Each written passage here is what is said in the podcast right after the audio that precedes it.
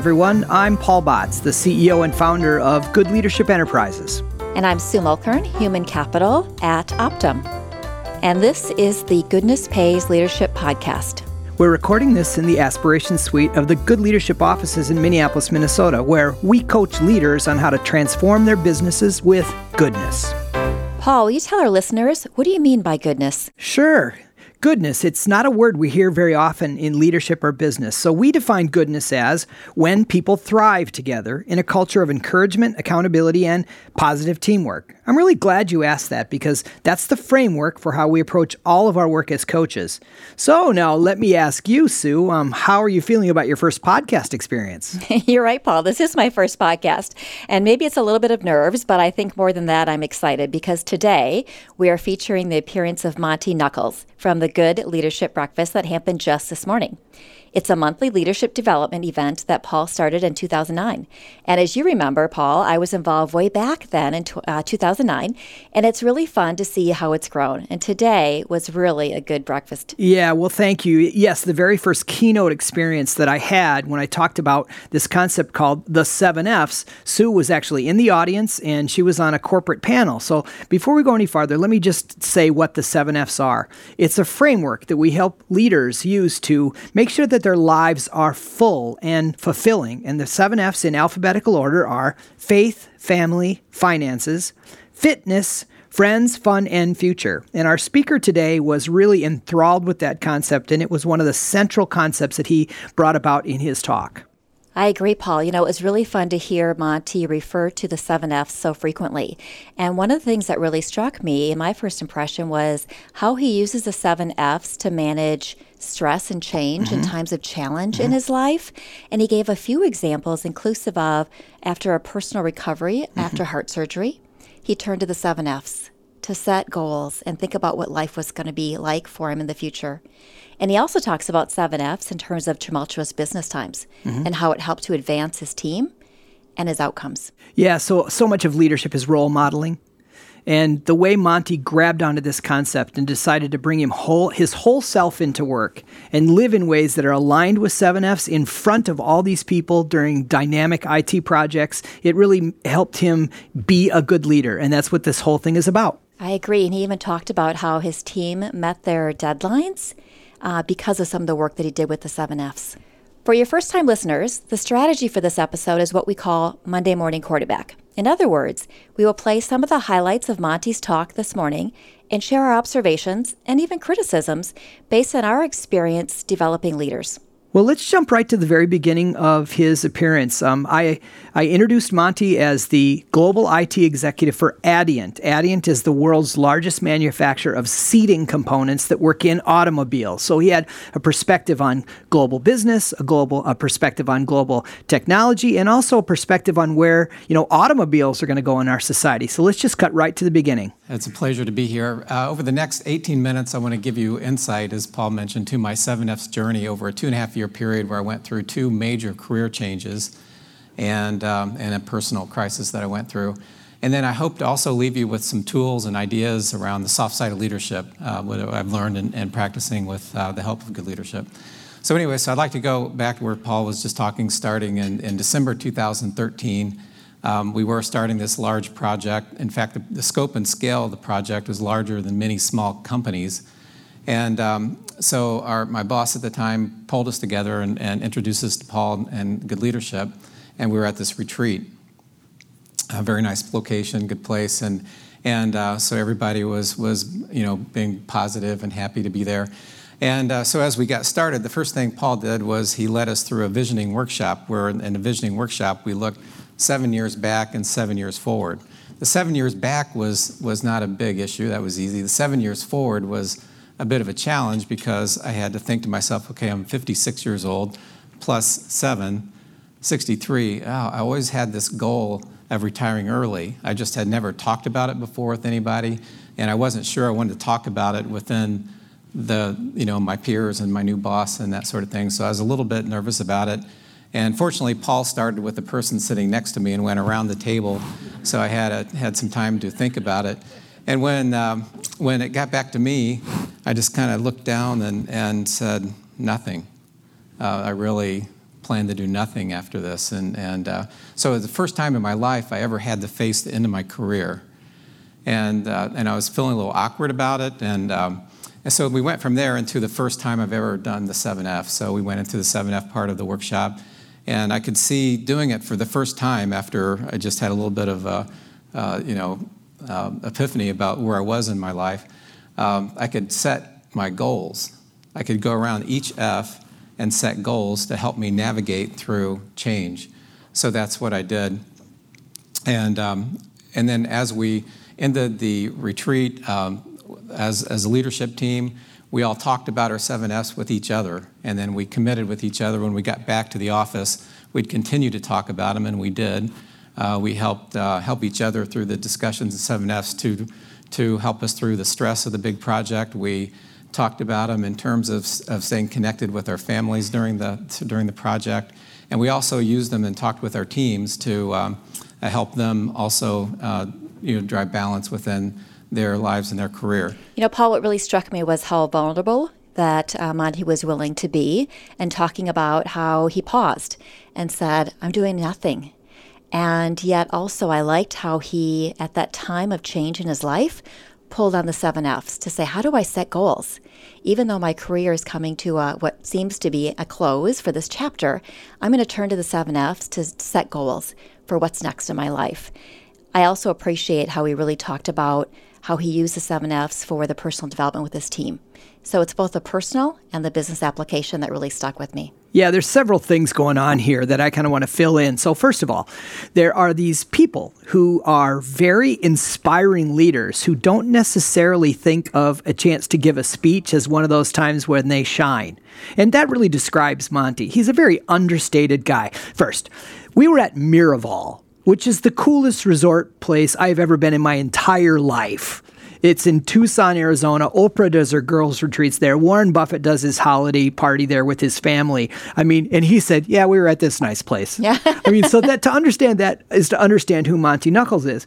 In addition to that, you know, when he says we, do, we have done the seven F's, what he means is the 7F's wheel is the tool that we use. And for your listening audience here, if you want the 7F's wheel, you can go to goodleadership.com. It's there, it's free, or send me an email at paul at goodleadership. This has been done by hundreds of thousands of leaders over the last 10 years. It's an evaluation where you evaluate each of these seven concepts on a 1 to 10 scale. 10 being I'm fully satisfied, 1 being I'm not very satisfied. And it was the evaluation on the 7 F's that was so eye opening for all those leaders. So I think. Um, he has so much more to say. I think we should just jump right ahead back into the speech. So everything was going fine. Uh, we were up and running on the project, and um, we were in the 2014. And uh, in July of 2014, I just returned home from a, a worldwide trip, uh, you know, kicking off the project and meetings and workshops and so on. And uh, it was July 2nd. I woke up with this horrible pain in my chest. And um, so I had suffered a STEMI for those of you who are in the medical field and 100% blocked artery for the rest of us. And we had, I was very, very fortunate to be home uh, because I live five minutes from the hospital. So I was able to get to the hospital about four o'clock in the morning. And on top of that, the cardiologist who opened the artery was already there. He was in the cath lab, and, and uh, so they got me in there and got the artery open. And I was very, very lucky. I suffered no heart damage as a result of, as a result of the, um, the heart attack. However, they found additional blockages and so 30 days later, I went through open heart surgery, and, and that's where the real fun started. So um, I got home. The first morning I was home, um, I, I, you know, I just I shuffled into the, the kitchen to make coffee, and, and um, as I was going in, I noticed on the bookshelf the Good Leadership binder from the retreat the prior December. And so I got the binder out and I looked at it. I was looking through it, and I got to the seven F's, and I got to the goals that I had laid out for myself. And I was looking at them. I thought, well, these don't work anymore.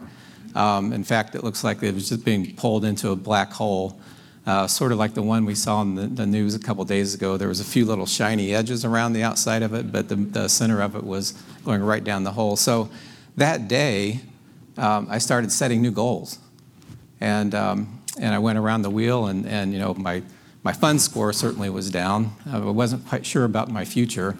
And, uh, but I set goals and, and for myself and was working my way out. And since then, I can tell you that I've kept those, I kept the 7Fs in, uh, visible uh, with me, in front of me, and I've used them through every single change that I've gone through.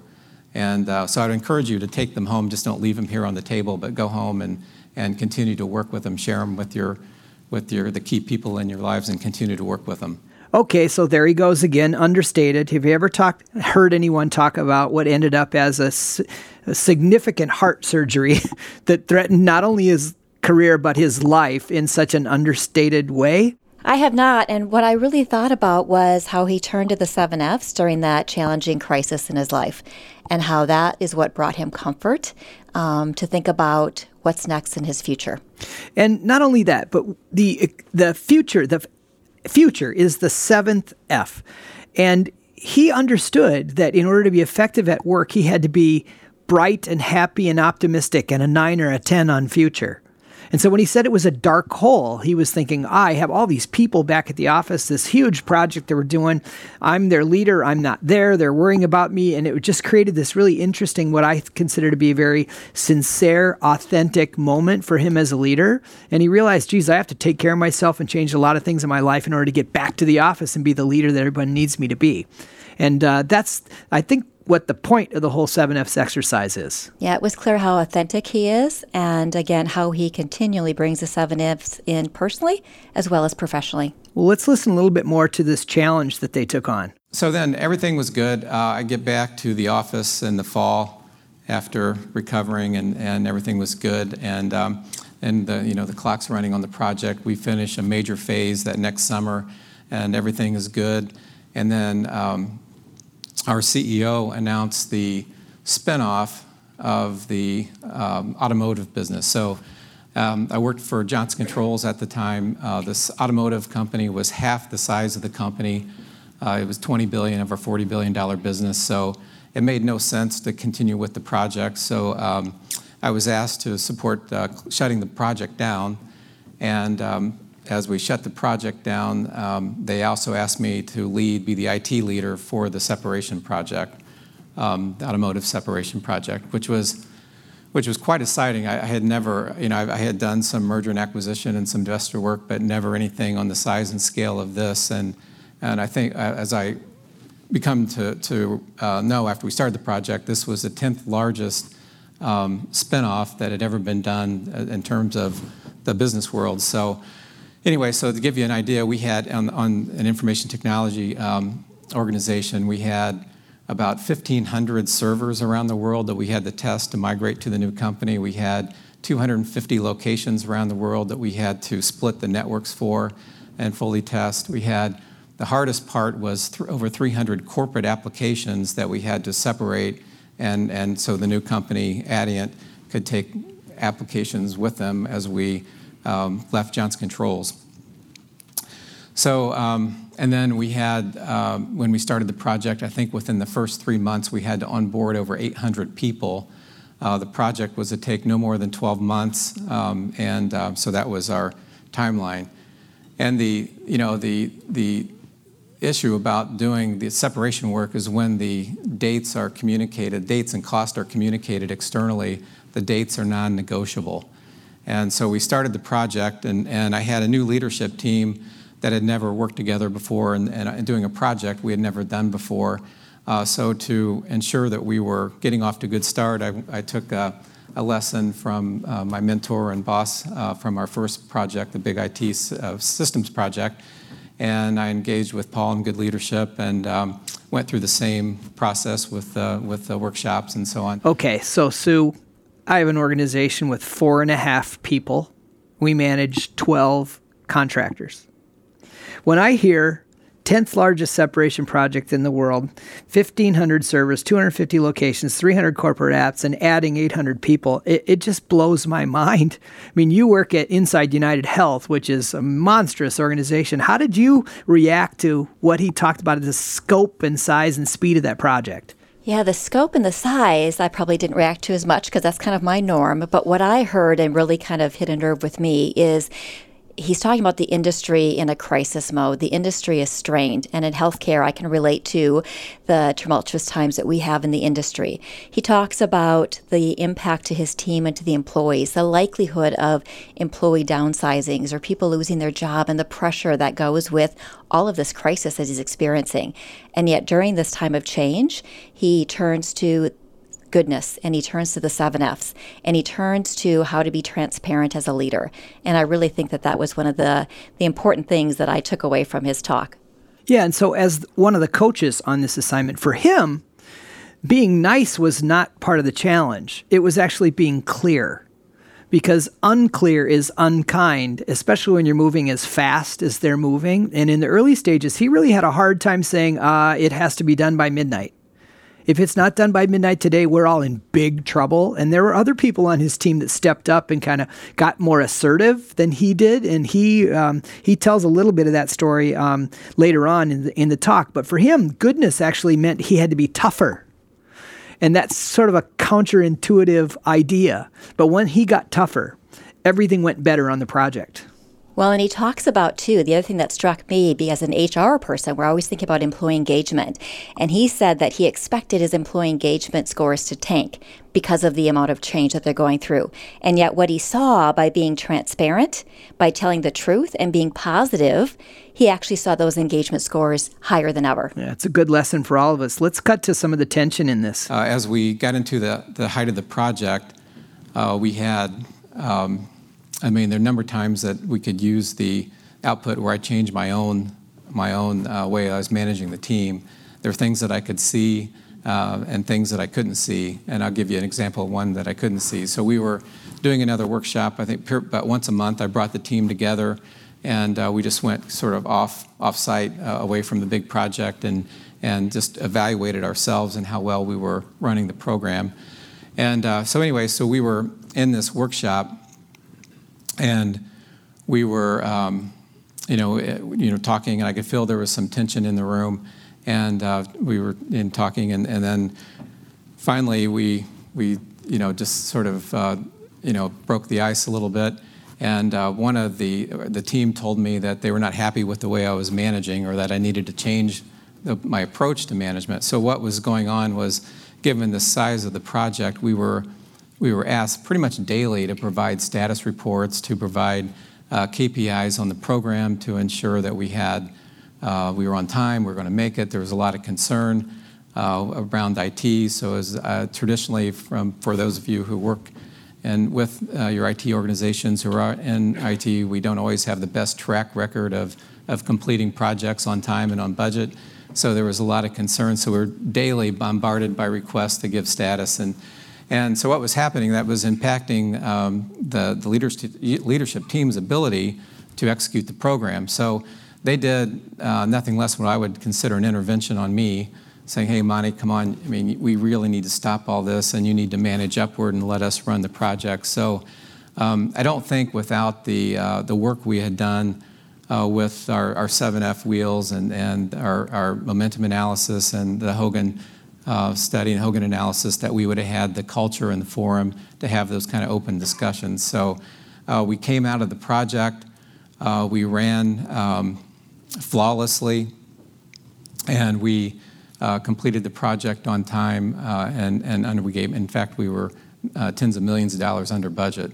So um, the companies separated in November 2016 with zero operational issues. Okay, let me fill in some gaps. He was referred to the momentum analysis and Hogan's and 7Fs. These are tools that we helped them use in order to have more honest, healthy tension conversations. And I just want to point out that where he, what he said at the end was they were the only work stream out of seven to finish on time, and they gave back tens of millions of dollars against their budget, which is just unheard of. Well, especially for IT, as you know, we, it's almost a joke that we often talk about they don't finish on time or on budget. And he really said that they both delivered on time and under budget. And what they what he did not say is that 4 months before the project ended, the CFO stood up in front of the board and gave IT a vote of no confidence.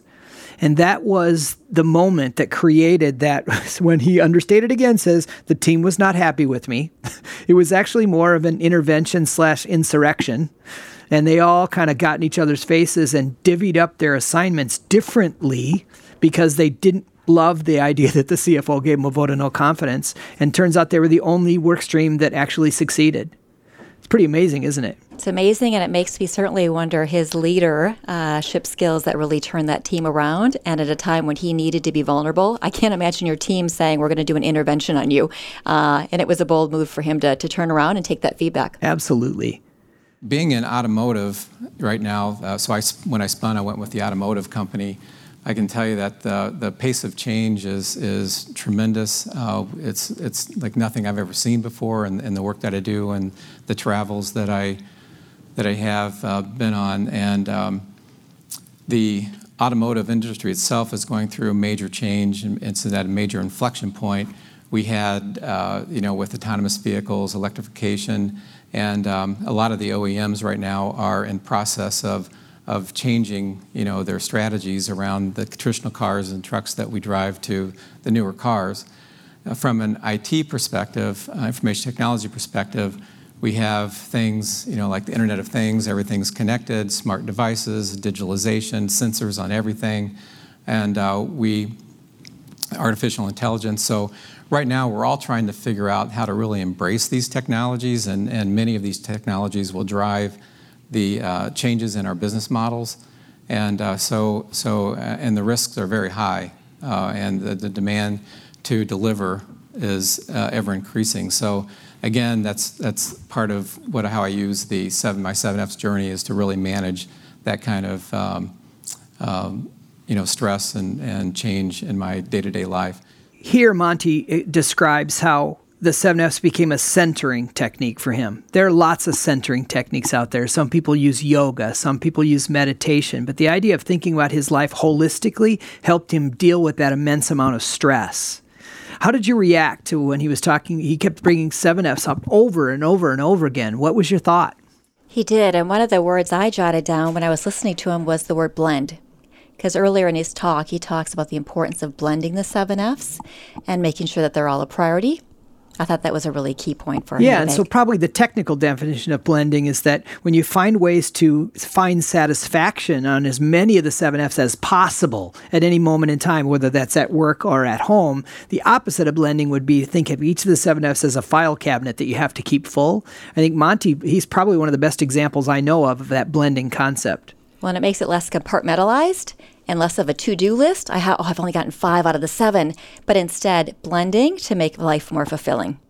So, part of the format of the Good Leadership Breakfast is after the leader's formal talk and formal remarks, um, I do an interview where we sit down on bar stools. And what's kind of fun about this is about five or six years ago, you were a speaker at the Good Leadership Breakfast, Sue Mulkern. That was pretty fun. So it must have been a little bit of an out of body experience for bit. you to be a part of this whole thing. So um, there were two specific questions I asked Monty in the interview that I think we should play here. So let's start with how this interview section opened. Monty, I, I, I admire people that can make IT and information technology in general look and sound exciting. Yeah. Yeah. So, would you tell us, please, what we should be excited about in terms of how IT is really shaping automotive? I mean, okay. automotive is one thing we all have in common. Who didn't come here in a car? Right? So, tell us, what, help us see what's happening. Okay, great. Um, two examples. So, uh, I was just in a meeting earlier this week talking about this. So, um, one of our, so we, we supply manufacturer seats uh, for every OEM or car manufacturer in, in, in the world, worldwide. Um, so one of the things we talk about a lot is autonomous vehicles, so and the, and the movement to autonomous vehicles. So uh, that requires a lot of technology. In fact, um, the city of San Francisco, so this is in the in the public domain, um, will be uh, uh, implementing autonomous taxis in 2020.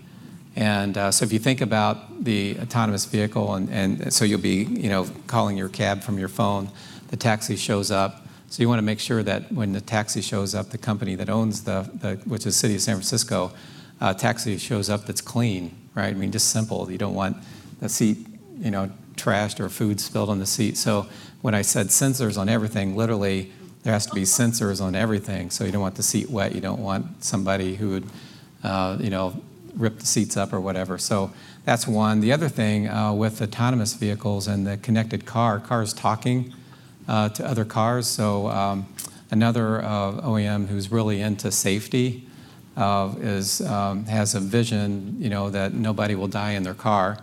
Uh, did, and so that's that's happening, and where the cars will be talking to each other. And I think the last thing that's kind of exciting is that uh, for those of you who are starting families or have young kids right now, there's a very high probability that your your child will never learn to drive on the roads. Uh, so by by 2030, um, we'll be fully autonomous unless they want to drive an ATV in the backwoods of, of, of, Minnesota or something like that. But, but it's, it's happening now. It's happening fast. The, uh, both Ford and General Motors are, are you know, shutting plants down and retooling plants to, to make autonomous vehicles, and it's pretty exciting. Well, I'm one of those guys that just really can hardly figure out how my phone works. so when he's talking about the seat in the autonomous vehicle being part of the brains of the car, it, it, it, it's fascinating to me. And I just felt sitting next to him how fortunate I was to know somebody that smart. Or even that cars will be self driving by 2020. I mean, it's just hard to imagine. Yeah, and even in the Jetsons, they were driving the flying car. so, you know, I don't know. The whole audience was pretty moved by that segment there. I agree. Well, as we wrap up this part of the podcast, let's jump to the question that I ask consistently at the end of the interview. Um, the last question we ask traditionally here is um, it's designed to help us encourage other people through proof statements that goodness pays. Can you remember a specific moment looking back on your career yeah. when you just know for sure goodness pays? Yeah, so I'd have to point back to some of the harder times. So when we were in the recession in 2009, um, if, uh, if you can remember back, the automotive industry was in a major crisis. I mean, General Motors had, had filed bankruptcy and uh, President Obama has, had bailed out General Motors, and and um, so it was really really bad. I mean, we were. I don't think a lot of people realize that we were very very close to losing the entire automotive industry. I mean, there are. We have, uh, at any given time in automotive, there's $50 billion flowing through the supply chain in any given minute. And um, so we were in a major crisis. Uh, companies were filing bankruptcy. And, and um, so the president of the comp- our automotive business at the time we were going through tens of thousands of people were losing their job to keep the company from, filing bankruptcy. And, um, and he was extremely transparent. Um, if you look at the definition of goodness pays, I mean, in terms of uh, even in that kind of environment, there was a lot of encouragement. And uh, so he was giving encouragement to people, explaining the process we're going through and why we were doing it. And I remember right after we went through all of that and we were coming out of 2000 uh, later that year, 2009, we did our, our employee survey, and we had talked about as an executive team not doing it because we didn't want to see what the scores were going to be. But as a result of, of practicing uh, the goodness concepts, um, our, our engagement, employee engagement scores were the highest they'd ever been, and our leadership uh, scores were the highest they'd ever been, even in that kind of uh, tough time. Sue, you work in human capital in a very large organization. How did you react to that scenario and his proof statement that goodness pays? I definitely could relate to it. Again, I think in times of downsizing, business challenges, it's times that we expect the employees to be the least engaged. And instead, through his actions as a leader, he actually found that the employees were highly engaged, and the survey really reinforced that their actions paid off. Uh, he and I debate whether encouragement, accountability, and positive teamwork are soft skills or hard skills for leadership. And it kind of doesn't really matter. What we've learned is that people who are good at those things uh, have a more intense following people are more loyal in both good times and in bad. And not only that, but most importantly, they get better business results. And that's measurable. Yeah, we we call it goodness here, and it's something that we think that we could talk about, you know, forever.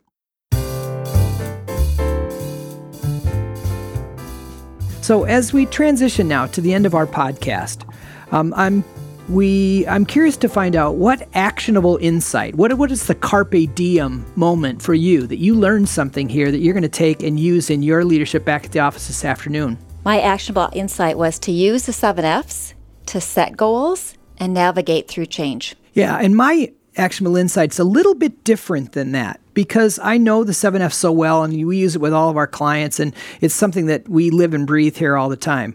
I'm going to I'm going to emphasize the concepts of encouragement, accountability and positive teamwork. I think it's easier to do that if you have a fulfilling life on the 7Fs. But those are things that even in my own job as a leader here owning good leadership enterprises, I think there are days when I get stressed, I don't really think much about encouragement. I probably only think about accountability in terms of myself and I don't really think about positivity very much. So when I watch Monty, this understated, you know, world class IT executive really bring those concepts to life, it was uh, reassuring and inspiring to me. It sure was. So, what's the most important thing we want people to remember from this podcast, Sue? Well, of course, Paul, it's goodness pays. And I think we have that from Monty as well. Goodness pays. And yes, I'll say it again goodness pays. Thank you for investing the time in the Goodness Pays Leadership Podcast, whether you listened while you're exercising, driving, or even on an airplane. We appreciate you making the space in your life to learn more about how goodness pays. And I just want to remind you that the world really needs us to be good leaders who radiate goodness today. Our next podcast is featuring Phil McCoy from United Health Group. Isn't he one of your colleagues? He sure is. He's one of my colleagues at United Health Group, and he's going to be terrific. So thanks for letting me be a part of this podcast. Yes, you're very welcome. Seize the day. Have a great day.